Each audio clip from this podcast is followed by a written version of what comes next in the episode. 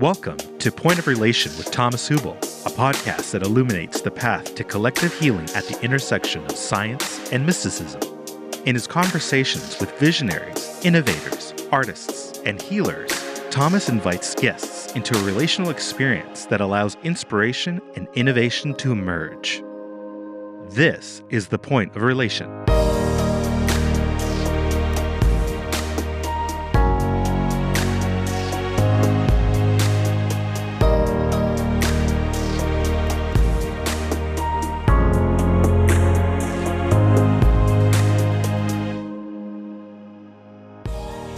Our guest for today's episode is Amy Elizabeth Fox. Amy Elizabeth Fox is a senior leadership strategist with experience consulting to senior leadership on issues related to human capital, organizational health, and leadership development. She is the Chief Executive Officer of Mobius Executive Leadership, a premier leadership development firm with offices in Boston and Switzerland. Over the past decade and a half, she has spoken at numerous national industry gatherings and led workshops for corporate executives across the country. Amy is also a psychotherapist and an executive coach. We hope you enjoy this conversation. Welcome to the Point of Relation. My name is Thomas Hübl, and you're listening to my podcast. And I'm very delighted to be sitting here with my very good friend, Amy Fox. So, welcome, Amy. Thank you so much, Thomas. It's wonderful to be here. I mean, we did so many things already together, and we are collaborating and working together for many years. And I'm happy to have you on my podcast and that we can speak a little bit about. Uh, and I think we're going to have a series of uh, of podcast uh, interviews here. Maybe you can share a little bit what, what's what's the leading edge of your work now? Because usually where we are most excited about what we do. That's where our fire is. That's where Eros lies. And uh, maybe we start there and then we see um, how that connects to everything you did so far. Yeah wonderful. Well i'm looking forward to this and all the forthcoming conversations as well. Uh, you know, maybe it's worth acknowledging, Thomas, that the leading edge or frontier of Mobius's work since you and I met each other about 10 years ago has really been trying to integrate the profound wisdom you're bringing about trauma and the importance of trauma healing into the way leadership development work is conducted in various organizations, both in the private and in the public sector. And I think um, it's really still a, a, bit cutting edge for people in the world of organizational development, coaching, and facilitation to understand the enormity of the influence that traumatic symptoms have on the way organizations um, ha- uh, operate and the way their cultures are formed, and to understand that you can't really intervene at the level of culture change without coming in as a restorative or healing agent um, because all of the interventions you might make at the level of the symptoms of the behaviors we see the dysfunctions we see the derailers we see in team dynamics and organizational dynamics in innovation um, cannot be addressed at the surface. Um, and you know the extraordinary teaching that you've been doing with Mobius practitioners and um, the collaborations we've had with you, I think, have really guided us to look much more deeply, to have a much more sensitized ability to diagnose what's driving those symptoms and to address them at their root. Um, and I think for many companies, when they start that kind of really a profound healing journey, they start to see a kind of sea change in the way leaders are operating and interacting with each other that enables and unlocks a whole other level of vitality, of openness, of authenticity, of vulnerability. You know, some of the cultural texture that we now know from a lot of research is critical uh, when people are trying to deal with a very fast changing volatile environment.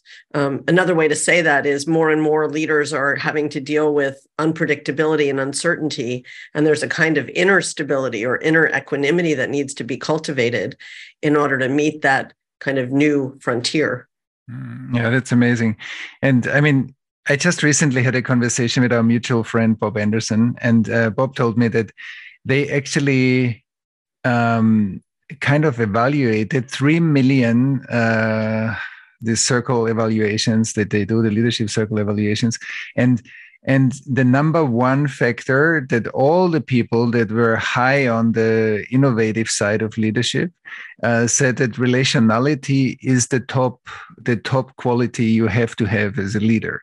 And I thought, wow, that's that's so profound. And I think what what you did, I think the the excellence of your work in organizations is that you actually manage to bring very deep transformational work into so many different organizations and maybe you can tell us a bit because often there is like a shy away or like we we don't want to fully engage with deep transformation in organizations but your work shows that actually deep transformation is possible is possible in in large scale organizations and um, and has a powerful impact. So maybe you can share a little bit from your experience like what you have seen and what's what's the change that is happening in organization given the work that you're that mobius and you're doing yeah, I, would love to talk about that. Let me first uh, make a momentary bow to our colleague, Bob Anderson, who's been a real pioneer in helping organizations and leaders to understand how their reactive patterns and habits have deeper roots and to look in a meaningful way, very much consistent with what you and I are talking about. Um, I think there, that it's right what you're saying. There's a lot of fear inside organizations to ask leaders to look um, meaningfully at their life experiences and early childhood narratives in particular. That seems like a kind of delicate personal domain that should be cordoned off. But I believe, and I think you believe, that that privatization of one's interiority is part of the pathology of trauma, which suggests we're supposed to somehow have the resilience or inner strength um, to move past early hurts by ourselves. Um, and it's just utterly counterintuitive because, as you teach, relation is the repair. Um, so if we don't create micro contexts in which leaders can look deeply and ask the questions of their lives and support one another to do that, um, we're at risk of replicating the isolation and shame that happens in families where things are unspeakable um, and letting that kind of mandate to silence or to alienation become the cultural fabric. Um, and that's what we see in many, many organizations. People are scared to ask for help. They're worried and anxious when they make mistakes. They don't really support each other in developmental um, frameworks. They might give feedback, but they don't have the compassionate eyes to understand when somebody's acting in ways that are less constructive that they're really basically importing a childhood survival strategy that was brilliant once, um, but now it's a bit antiquated and doesn't serve them. And instead of looking with the eyes of a sensitive healer, they look with the eyes of a critical uh, sort of accountability boss or coach. Um, and I think that relation, as you're saying, is is is the medicine but what do we mean by relation we mean i'm deeply invested in knowing the life you've walked I really want to listen and hear the pain you carry. I really want to understand in an attuned, empathic, receptive way what your gifts are, what your dreams are, what matters to you.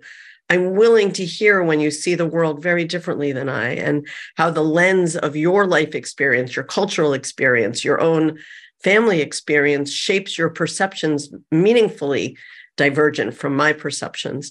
All of those skills create the possibility of real synergy, of real collective intelligence, of real inclusion. Uh, and I think, as Bob would suggest, those are the most essential emotional intelligence tools that we need in order to operate as effective, high performing teams. Um, I, I, think another part of your question is what enables us at Mobius and, and you know some of our peer companies to go in and do this kind of deeper healing work. I think it's two things. I think it's an absolute conviction that this is what's needed and a certainty that people yearn to be freer with each other. And having seen thousands of executives go through this journey of dropping their guard, dropping their shield, meeting each other in a meaningful, beautiful, loving way, um, I know for sure when we start a program that people will be grateful for that unlock, even if at first it seems unusual for a professional context or a little bit awkward. Um, within 72 hours, people melt that sort of social pretext um, and are very, very thankful for the chance to speak their truths, to hear each other in a touching way. And to offer themselves to one another. We have a natural impulse to love. Um, and all you need to do is really create a context in which that natural kindness has a blessing um, in order to watch people transform how they operate with each other.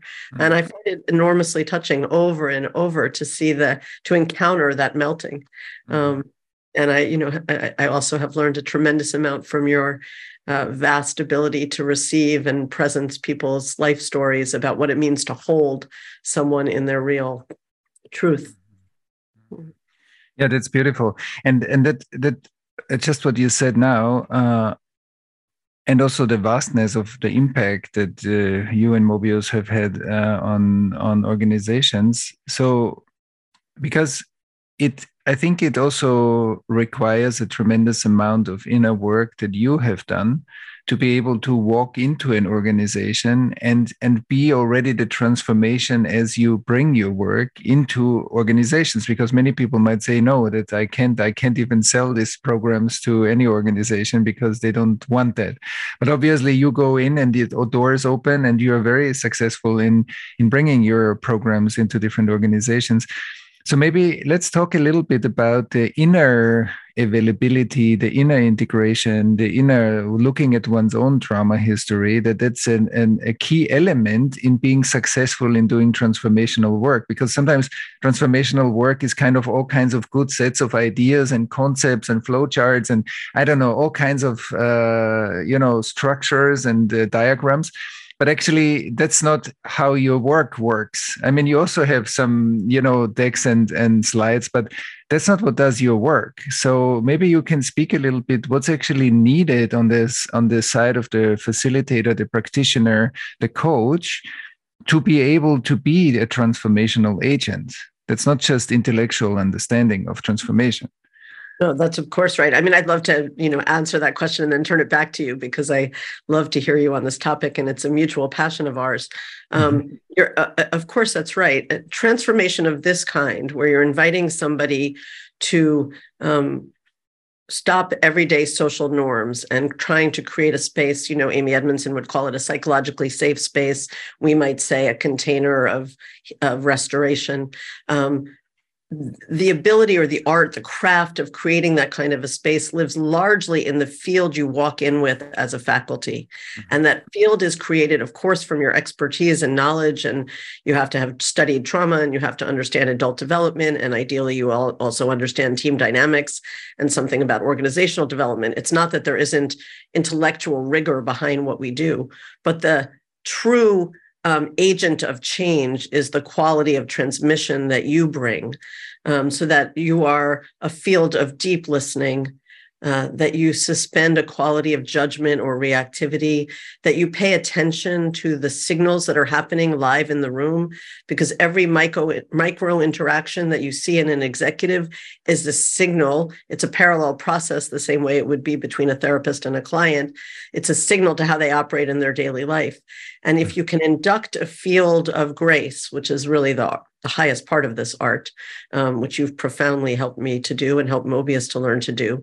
In that field of grace, the intelligence that shows up, the, the particular behavioral signposts that show up are the ones that matter um, because there's a kind of pressing in of higher intelligence that's that in, is an invitation to revelation. That might be the way i would say it. And what gets revealed if you pay attention then gets amplified. So the quality of presence and the quality of uh, looking that the practitioner brings is itself an invocation to significant data. And the harvesting of that data when it shows up creates a kind of electricity in the room where people realize that, that, that, that what is being brought forth will be attended to and will be met. And sometimes it's met with an active of great listening. Sometimes it's met with a very clear confrontation, um, and and one that isn't laced with judgment. And that's a, that's also to intervene with precision and a generosity of spirit is part of the craft, um, so that you can know that I won't let you act in a way that doesn't serve your highest values, your highest intentions, and your real beauty in my presence. If you do something that is outside of the meridian, we will name that and look why that's happening in a really curious, really engaged way. So then in that looking, you have the possibility of freedom. In that looking, you have a possibility of insight. But all of that requires a facilitator that has done enough of their own inner work to bring that quality of presence, that fearless willingness to name things in the moment, the ability to work emergently, not dependent on the curriculum, but that sees the people in the room and the live process as the curriculum. Um, and I'm, I'm, as we're speaking, I'm reminded of something very beautiful I learned from you very early on in our collaboration. That in a way, your conversation is not with their conscious mind. Your conversation is with their highest possibility. And when that's what you're a stand for in the room, it really does catalyze a, an expedited process of people moving from their contracted way of being into a much more mature way of being and of, of, of interacting. Uh, so that's at least the first part of an answer. Um, you and I have for many years sponsored supervision groups uh, among Mobius practitioners. And that is a, a, an activity that we do out of the conviction that the person is the instrument of the repair and the seriousness of constantly refining and looking at your own trauma, at your own places of contraction, at your own fears, um, which all of us have and all of us walk with. Certainly, I have done years and years of inner um, therapeutic work. And, you know, I still feel very much at the beginning of that journey in many ways. It's a constant recommitment, rededication that polishing your instrument is the walk of a practitioner and is a requirement of this kind of work. I think those supervision groups do a second thing that's are worth naming. Because Mobius practitioners and community and, and, and many of our peer companies do this as well, are willing to go to the darkest and most vulnerable, most fractured, most you know um, archaic parts of our psyche in each other's presence, and take that as a natural obligation of journeying and working together. We are then, I think, a source of inspiration and intimacy when we go into a client company because they can feel the deep trust that we have for one another and the kind of nakedness we show to one another. Um, as an invitation to change the way workplaces interact um, and the quality of relationship in the workplace. And I think if we didn't do that ourselves, it wouldn't be an honest invitation to others. I think that that congruence of we walk our talk in that way as a collective is very important principle of practice. Yeah, yeah. Yeah, yeah, you you you're framing this beautifully and so eloquently that that the the inner work that we do as facilitators coaches therapists whatever however we work is that's that's the goal and that's the commitment to walk our talk too we cannot talk about transformation and not doing our own transformation so only by being transformation and being emergent uh, I think we we can do this kind of work, and that opens the doors. That that kind of inner space. Another mutual friend of ours, William Ury, like a very, very world famous mediator, um, is speaks about that like that the mediator is is is a consciousness in the room. And I think the facilitator or coach is an awareness, a consciousness in the room. And only what we can host in ourselves is that is what we hold non-judgmentally. That's what we hold with compassion, but also with clarity and presence, as you said. And and so I think also what I have seen in Mobius since I'm, we are we are collaborating already for a long time. I think that commitment of many people that are uh, teams that work uh, in this do this transformational work. I think that's really amazing that that there is a very deep commitment to one's own transformation and and as we have seen in the supervision groups that every time we bring something that looks like a difficulty it's actually the fuel for our own growth so even the difficulties with clients are actually welcome because that's what that's what induces our own growth. That's the engine of our own evolution. And so I, I feel that uh, Mobius really uh, walks its talk uh, on on that level, and so that's really beautiful. I'm very and, proud of that. And I just want to say one more thing about what you just said, Thomas that ability to use the breakdowns in everyday work as an as a guidepost to what to look at in your in yourself and the stuck places that you are in your own psyche is also part of what we're teaching leaders. So then everyday work becomes a chance to heal um, mm-hmm. and I think that's a very different way of orienting yourself as a leader. How can I, in managing other people, look for where they're getting stuck as a gateway to where I can help them to evolve rather than a problem I need to give them, you know, feedback about? And so, um, you know, this notion that in the workplace, you have an enormously unique opportunity to be a context for people's continued growth and development. Um, I think that's a very important tenet, not just for practitioners, but for leaders in any context. That's very true. And you described something else that I, I want to highlight for everybody who's listening is you're saying if we use the kind of appearance of our own stagnation, which usually shows up as difficulties, frictions, conflicts, miscommunication, many ways. So when when we don't see that as a problem, but we see that as a chance for transformation and growth, then we actually contribute to what so many organizations really want, which is progress. We want to move, but we want to be more successful. We want to expand. We want to do what we do even better. So how do we do that? Through progress. And taking care of, of our inner uh, individual, relational, team, organizational stagnations and difficulties is actually what makes an organization, I believe, successful, besides the skills that we need to have. But many organizations do have the skills to do what they do. But the interpersonal frictions, the intrapersonal difficulties, uh, and the organizational dynamics are often the sand in the engine. And please uh, feel free to comment on that. Yeah, I agree with that completely. And I think there are also very subtle ways that untreated fear and unaddressed trauma live in relation in organizations. So, just to pick another example, if I feel like I have to defend my value all of the time because I haven't yet wired basic self esteem and I don't rest in the sufficiency and goodness of my gifts, then I get very rigid in defending my perspective or my point of view. And I'm unlikely to be constantly sort of cognitively agile and learning and looking for what I might be missing and why somebody might see it differently which means the innovation capacity of that organization has a ceiling. Mm-hmm. Literally, it has a ceiling because the leaders don't feel safe inside themselves to be in a learning mode, to be in, a, in the humility of fresh thinking. Um, and you mentioned spaciousness as an as a dimension of, of relation it also means I'm less available for fresh intelligence downloading into my system.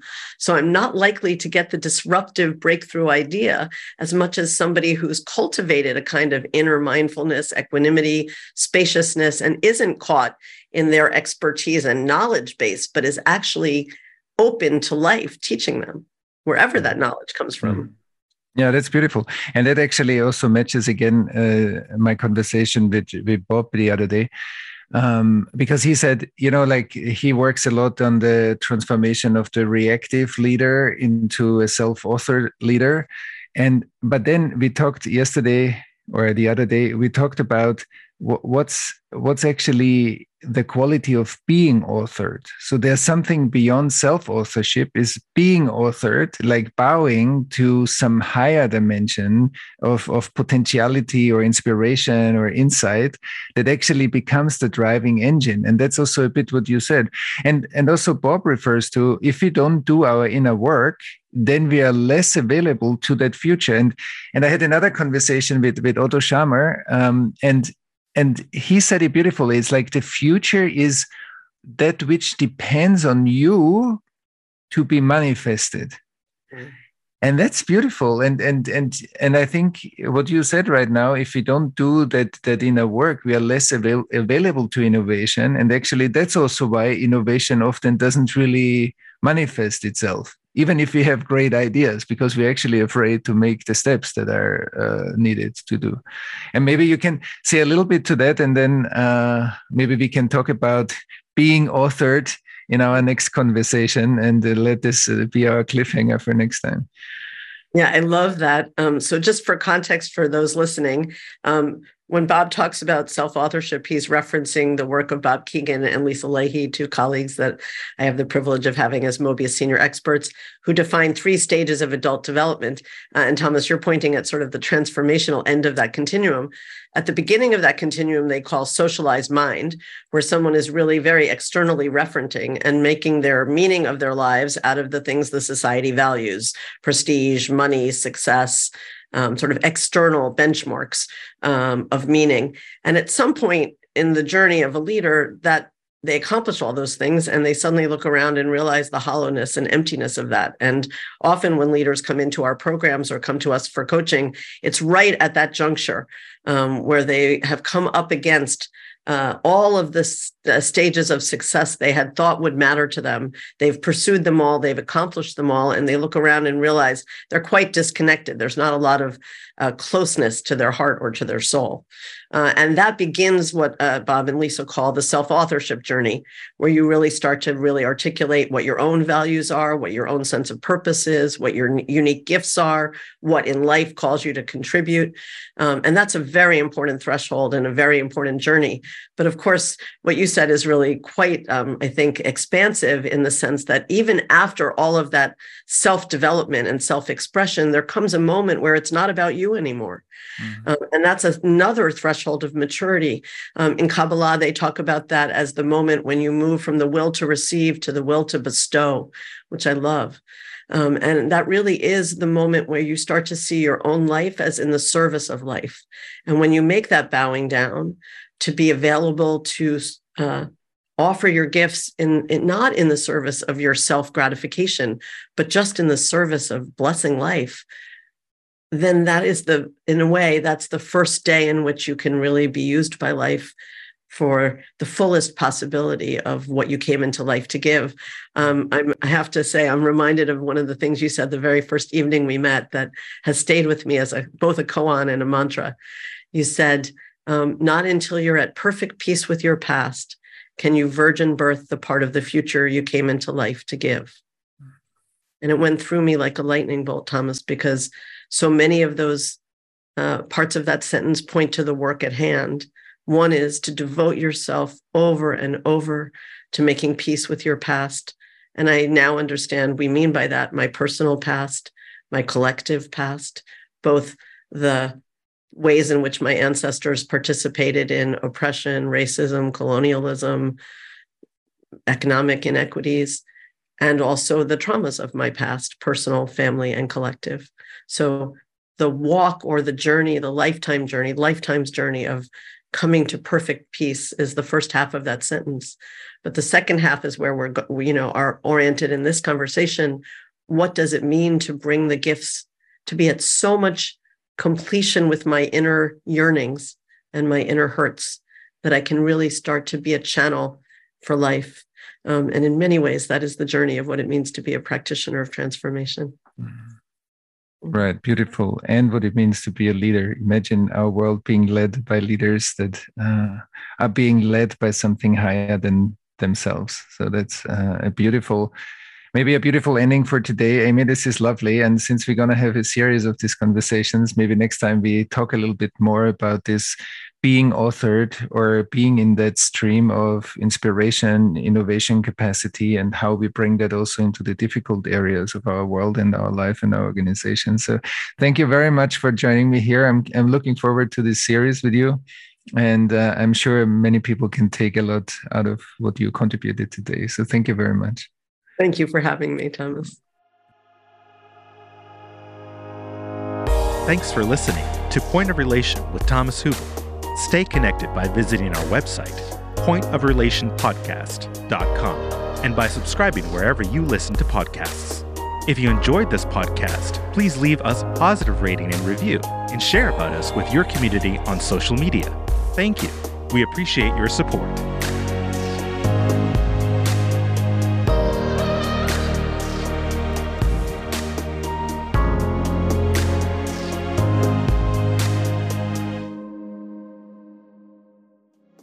Hi, everyone.